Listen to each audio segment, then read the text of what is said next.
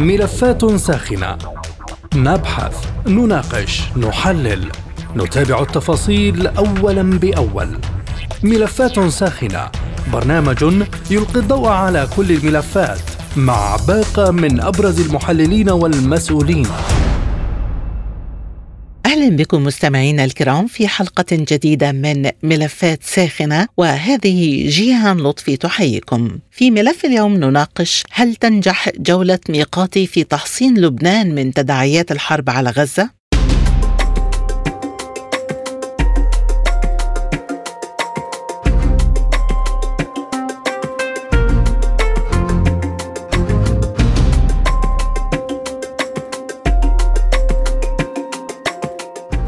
أعلن رئيس حكومة تصريف الأعمال اللبنانية نجيب ميقاتي أنه سيقوم بجولة عربية لتعزيز موقف لبنان ودعم وقف إطلاق النار في غزة، مشيرا إلى أن الاتصالات الدولية التي يقوم بها على هذا الصعيد مريحة على حد تعبيره، فيما لم يقدم حزب الله تعهدا بعدم توسيع الحرب، وأعلن أنه لن يطمئن الولايات المتحدة لموقفه. وقال المسؤول اللبناني رئيس حكومة تصريف الأعمال إنه لا أحد يمكنه أن يزايد عليه في الدفاع عن القضية الفلسطينية التي تلقى من لبنان كل الدعم والتأييد، مشيرا إلى أنه سيقوم بجولة عربية لتعزيز موقف لبنان ودعم وقف إطلاق النار في غزة ولتجنيب الفوضى الأمنية الشاملة في المنطقة. وتدعو الدول الغربية الحكومة اللبنانية إلى تجنب الانخراط في الصراع منعا لتدهور الأمور وتوسع المعركة. فهل تنجح جولة ميقاتي في تحصين لبنان من تداعيات الحرب على غزة؟ حول هذا الموضوع تدور نقاشاتنا في حلقة اليوم من ملفات ساخنة.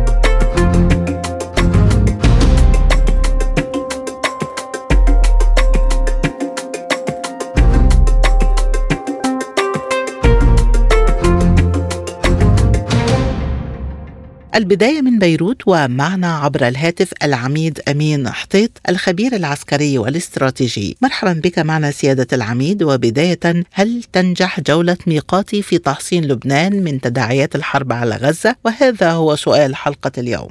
لا أعتقد أن هذه الجولة ستكون مؤثرة في المسار العام للصراع في المنطقة وفي المواجهة، خاصة وأن الطرف المؤثر والذي يتحكم بوجهة الصراع الآن هو العدو الإسرائيلي، ودول المنطقة لا يستجاب لها أو حتى أنها لا تخرج عن القرار الأمريكي. المشهد العسكري العام نحن نراه الآن أن أمريكا تقود، إسرائيل تنفذ مدعومة بالقوات الأمريكية، والآخرون ينصاعون. وجولة رئيس الحكومة اللبنانية على المسؤولين والقادة العرب رؤساء الدول العربية في الإقليم تقتصر على من ليس له تأثير هنا. إذا كان حقيقة يريد أن يكسب تأثيرا لجولته فعليه أن يتوجه للولايات المتحدة الأمريكية بمطالبتها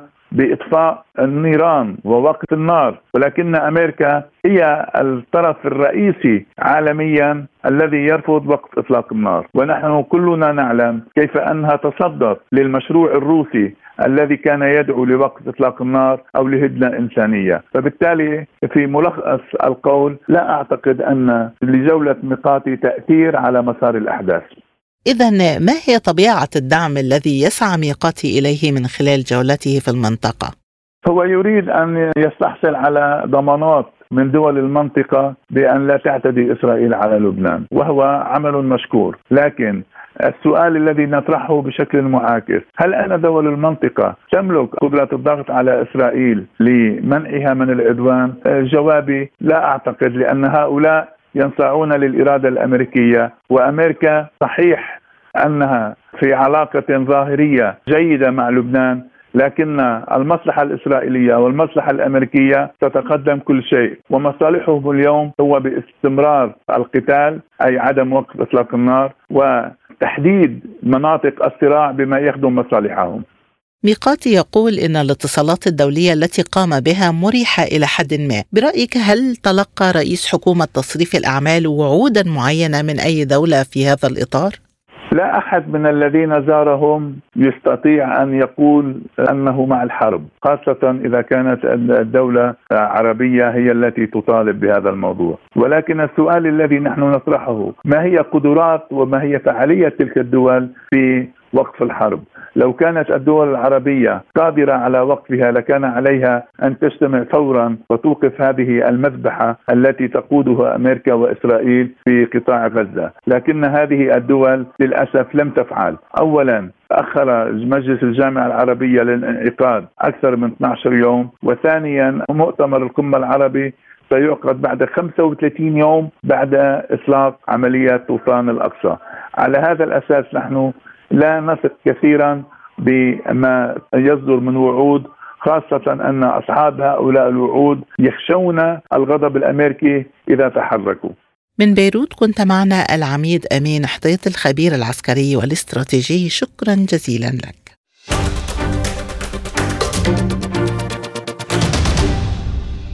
وحول تفاعل الداخل اللبناني مع حرب غزة معنا من بيروت الكاتب والمحلل السياسي الأستاذ رائد المصري. مرحبا بك معنا سيد رائد، وبداية إلى أي مدى تعكس جولة ميقاتي في المنطقة المخاوف الإقليمية واللبنانية من انجرار بيروت للحرب مع إسرائيل؟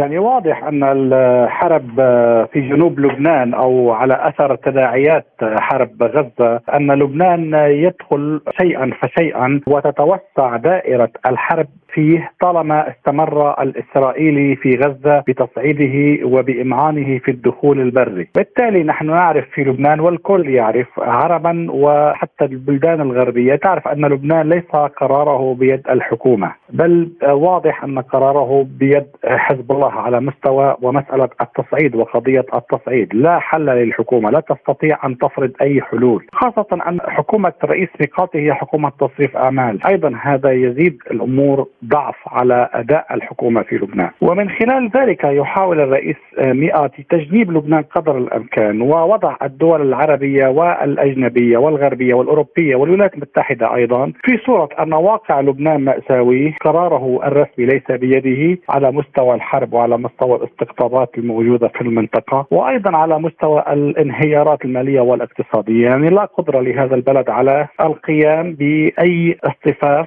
سوى بالدعاء ونصرة الشعب الفلسطيني فقط. لكن الانجرار من الحرب هذا موضوع ليس بيد الرئيس ميقاتي، هو بيد حزب الله، هو الذي يحدد ويوقت مواعيد هذا الموضوع من دخول لبنان، من عدمه إلى هذه الحرب. وبالتالي نحن رهينة القرار الإيراني في المنطقة من توسع الحرب، لأننا نعرف أنه الواقع اللبناني والمقاومة اللبنانية يعني باتت قراراتها لا تصب في المصلحة الوطنية اللبنانية. يعني هذا صار واضح، خصوصا أن الحرب في غزة يعني أظهرت هذا الشيء. الغزاويين دفعوا لأنفسهم ولوحدهم كل هذه الضريبة من الدماء والقتل من قبل العتاة الصهيونية والمرامين المتطرف، لكن الواقع بلبنان يعني أثبت أن وحدة الساحات هي عملية تجعل على الشعوب، وبالتالي الشعب الفلسطيني وحده هو الذي يدفع هذه الفواتير. وبالتالي تبقى هذه النظم وهذه الميليشيات وهذه الأحزاب معلقة على حبل فلسطين من أجل الاستئثار بالحكم واستباحة المؤسسات والدولة والحدود. هذا هو الواقع في لبنان.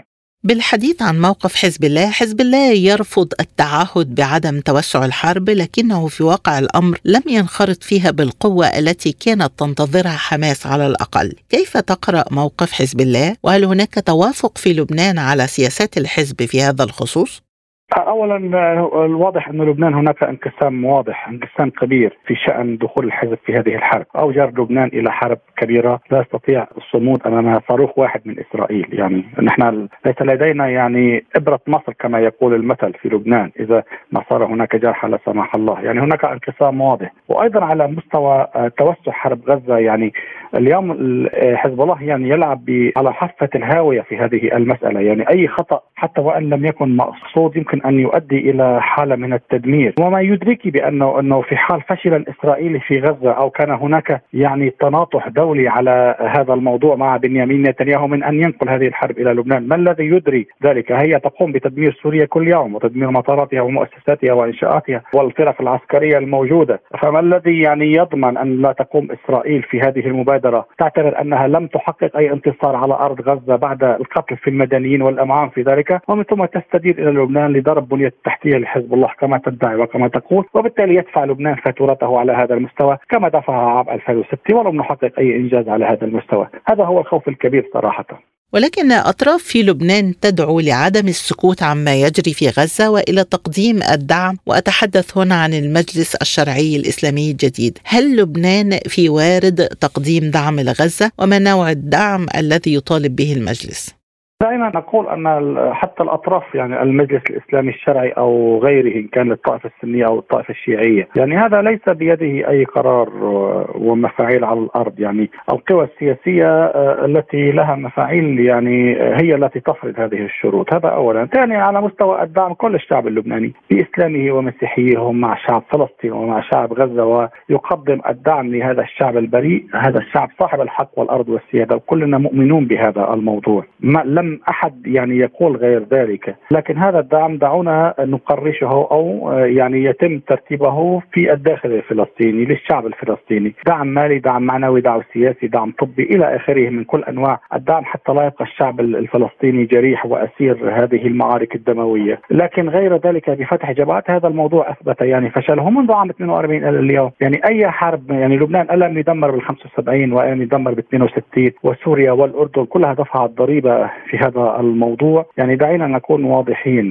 اليوم الشعب الفلسطيني على أرضه يقاتل ويكافح ويكدم الدماء، علينا دعمه في الداخل الفلسطيني بالمال، بالسلاح، بأي طريقة كان، بالاستفافات الدولية، بالأمم المتحدة، بمجلس حقوق الإنسان، وتحويل إسرائيل إلى محكمة جنائية دولية. يعني هذا كله مطلوب منا كعرب وكقوى وطنية. لكن غير ذلك نكون نعبث بأي موضوع باستقرار الدول وبتنميتها، خصوصا أننا أساسا القاعدة الأساسية في لبنان، القاعدة الاجتماعية والاقتصادية والمالية، هي منهارة. يعني والذي ساهم بانهيار هذه القاعدة هو حزب الله وحلفائه، القوى السياسية الميليشياوية الطائفية الحاكمة. يعني بعد أن دمروا البلد وأمعنوا في نسفه اقتصاديا وماليا، هم اليوم يريدون أن يذهبوا إلى حرب.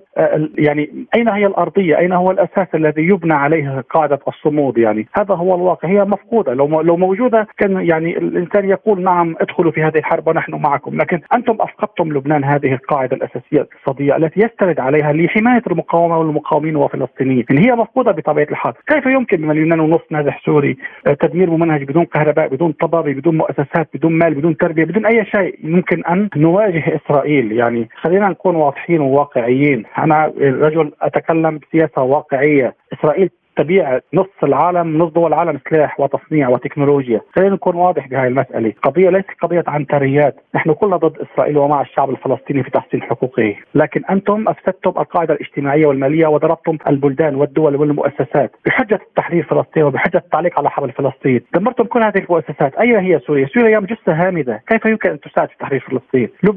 لبنان جثة هامدة منتهي، انقسام عمودي وانقسام وانشطارات كاملة. القوى الأخرى أين هي الموجودة؟ في العراق قوى ميليشيات طائفية نهبت الدولة ومؤسساتها والنفط. يعني أين هي هذه القوى التي تريد أن تدخل إلى فلسطين وتحررها؟ ومن قال أن الفلسطيني يريد أن يحرر أو يتحرر على يد هذه القوى التي تريد أن نقدم نموذج مثل بيروت أو الضاحية؟ يعني من قال أن ابن حيفا ويافا الفلسطيني والغزاوي أيضا يعني يريد أن يتحرر ويكون نموذج له لبنان ليس نموذج. يعني خلينا نكون واضحين، يعني بدك تعمل له غزة مثل بيروت، ما فيها كهرباء، ما فيها ضوء، ما فيها، يعني كيف يمكن هذا الموضوع؟ لا يعقل. يعني هذه هي الفكرة الحقيقية.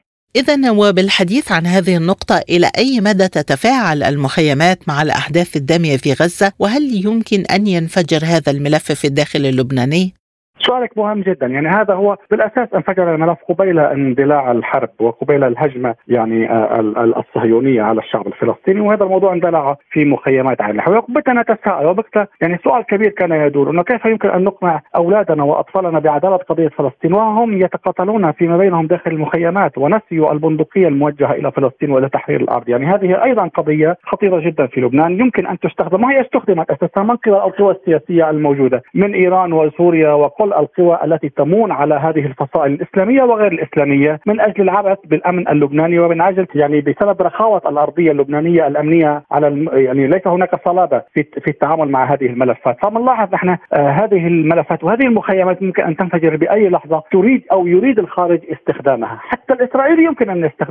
لماذا لا نقول أن الإسرائيلي والأمريكي له مونة على بعض الفصائل، إيران لها مونة على بعض الفصائل الإسلامية، وحزب الله له مونة على بعض الفصائل، وكل هذا يمكن أن يستخدم أو يستخدمه كل فريق في حال رأى نفسه أنه في موضع انزلاق أو في حشرة سياسية وأمنية وعسكرية. يمكن أن يستخدم هذه المخيمات وهذه البؤر من الفقر والجوع الاجتماعي المتعطش له الفلسطيني داخل المخيمات، يمكن أن يفجر هذا الوضع. لا أحد يمكن أن يضمن هذه الوقائع السيئة الموجودة والمفروضة على الأرض في لبنان. من هنا كانت مبادرة الرئيس ميقاتي بما تيسر له من إمكانية أن لا تزج في لبنان إلى التهلكة بشكل نهائي.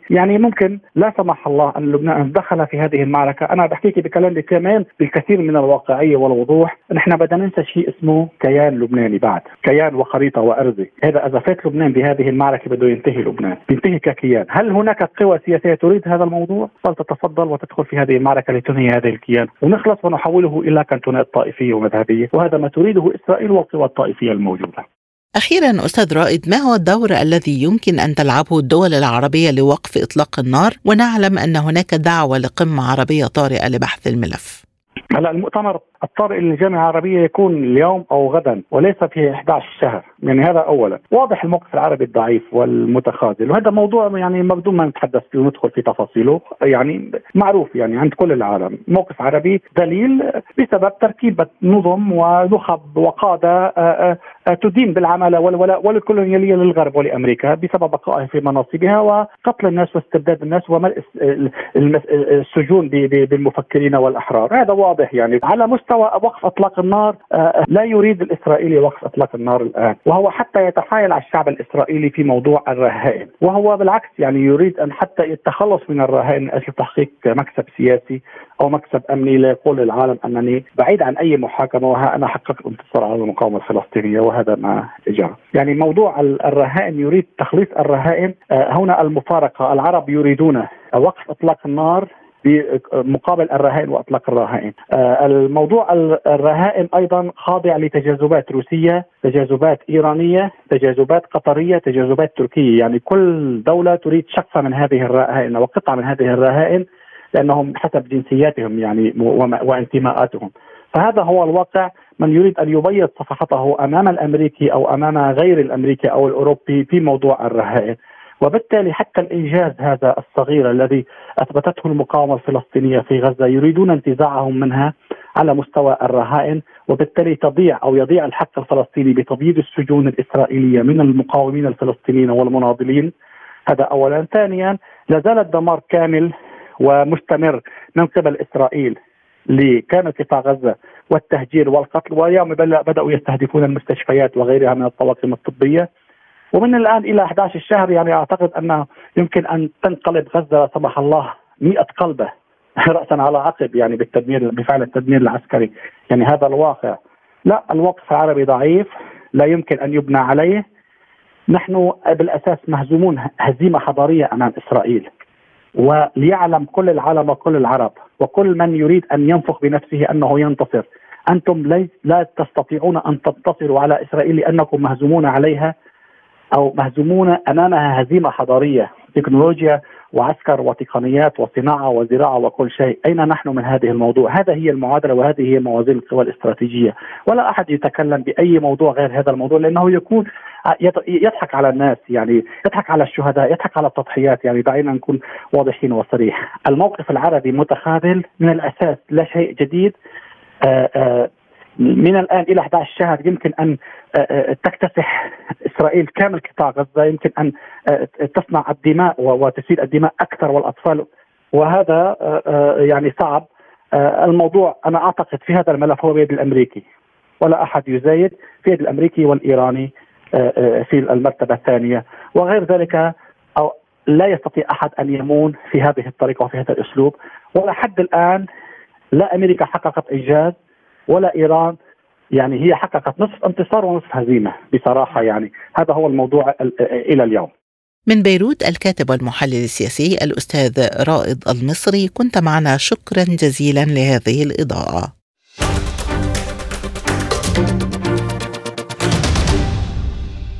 إذن كيف يتعاطى لبنان مع دعاوى عدم توسيع الحرب؟ حول هذا الجانب معنا من بيروت الكاتب والمحلل السياسي الأستاذ ميخائيل عوض. أهلا بك ضيفا عزيزا سيد ميخائيل. وبداية، هل تنجح جولة ميقاتي في تحصين لبنان وإبقائه بعيدا عن الانزلاق للحرب مع إسرائيل؟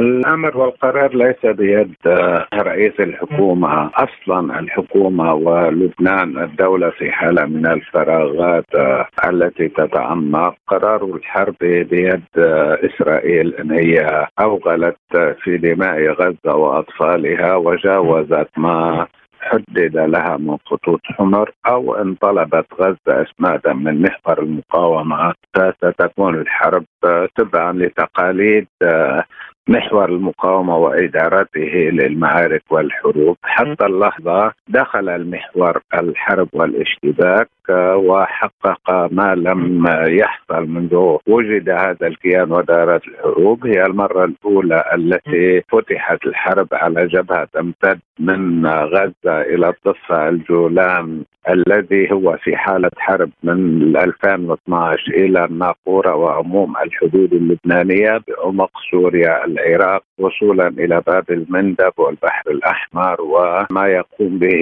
الأشاوس أبطال اليمن العربي السعيد والعزيز بدوره ومقاومته. وأيضا القرار إذن بيد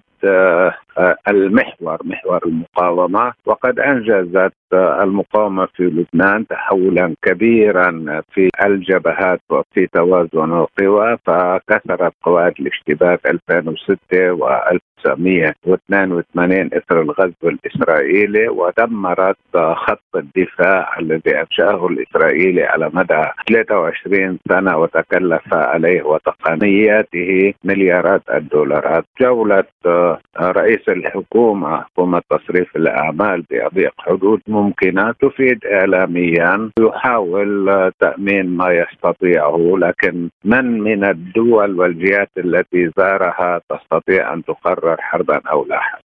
إذن هل تتمتع حكومة تصريف الأعمال بصلاحية اتخاذ قرارات مهمة فيما يتعلق بأزمة غزة؟ وهناك انتقادات لميقاتي بسبب عدم اتخاذ قرار يتيح نشر الجيش اللبناني على الحدود وسحب مقاتلي حزب الله من الحدود.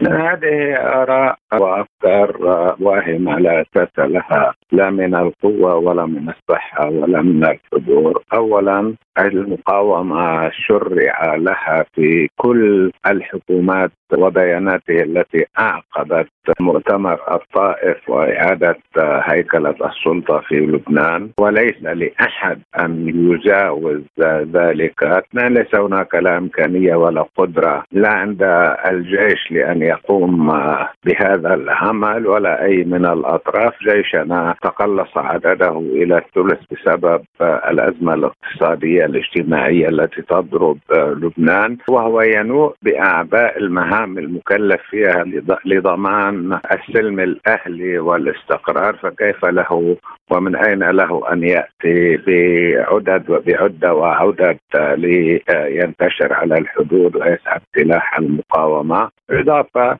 إلى أن الحكومة بطبيعتها وبعدم انعقادها وبكونها حكومة تصريف أعمال بأضيق ما يكون لعبارة تصريف الأعمال وغير القادرة على لم شملها والاجتماع، لا تستطيع، ليس من صلاحيتها اتخاذ قرار من هذا القبيل.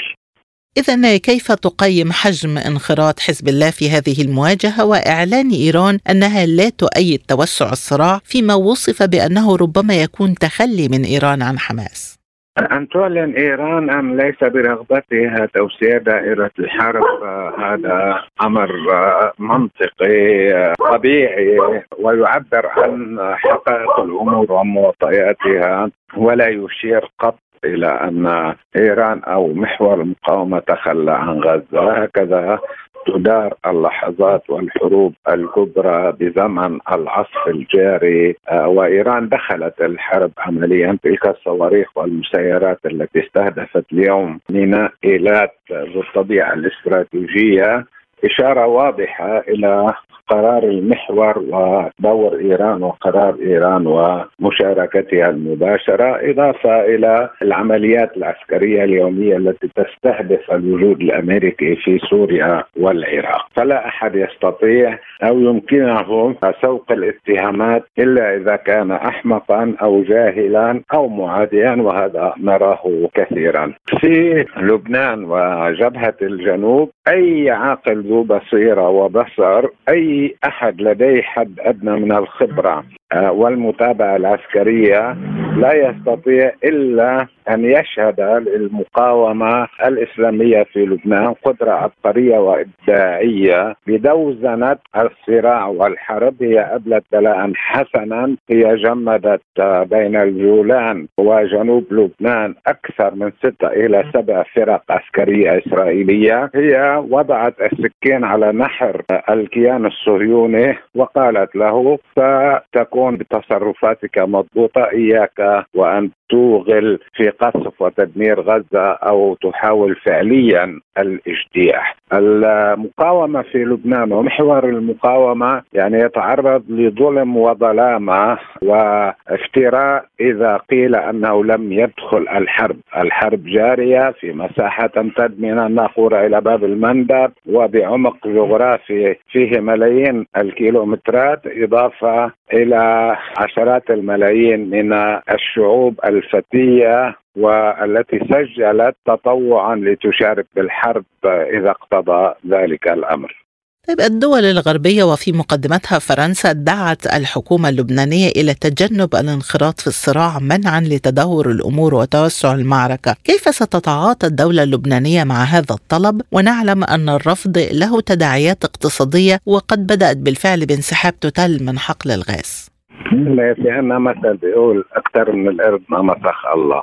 كل شيء بيمشي، والتهويل والتهديد والهوبرة يمكن أن يكون لها أثر على دول وشعوب ليست في حالة الفوضى والفراغ والجوع. نحن في حالة فوضى وفي حالة فراغ وعلى حافة الجوع، ومن أوصلنا هنا هم أنفسهم الذين يفبركون ضد محور المقاومة ويوالون أمريكا وفرنسا ويدعون مجددا إلى انتداب لبنان وإلى آخره. فعلى من تقرأ مزاميرك يا داود؟ ما هو وزن وحجم فرنسا في لبنان؟ ما هو وزن وحجم فرنسا في البحر المتوسط والإقليم؟ ما الذي تمتلكه فرنسا إن لوحت وإن هددت؟ وحتى إن هددت هي تهدد من ليس لديه باع أو قدرة على تقرير ما سيكون من تطورات. ذلك أنا بعتبرها هوبرة إعلامية لا أكثر ولا أقل. أما انسحاب توتال من المربع رقم 9 فسيرتد على توتال نفسها وعلى الفرنسيين. من سعى إلى الترسيم ومن يرغب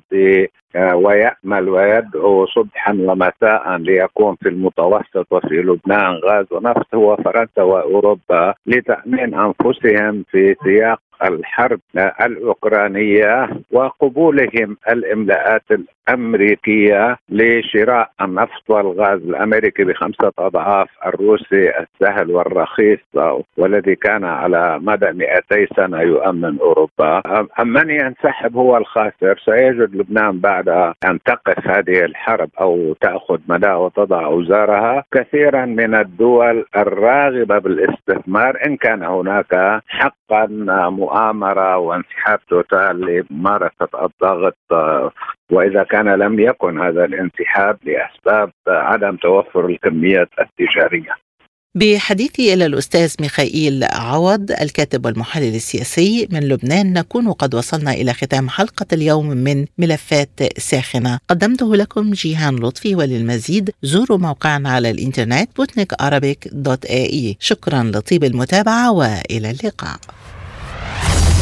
مستمعينا، بهذا نصل وإياكم إلى نهاية هذه الحلقة من برنامج ملفات ساخنة.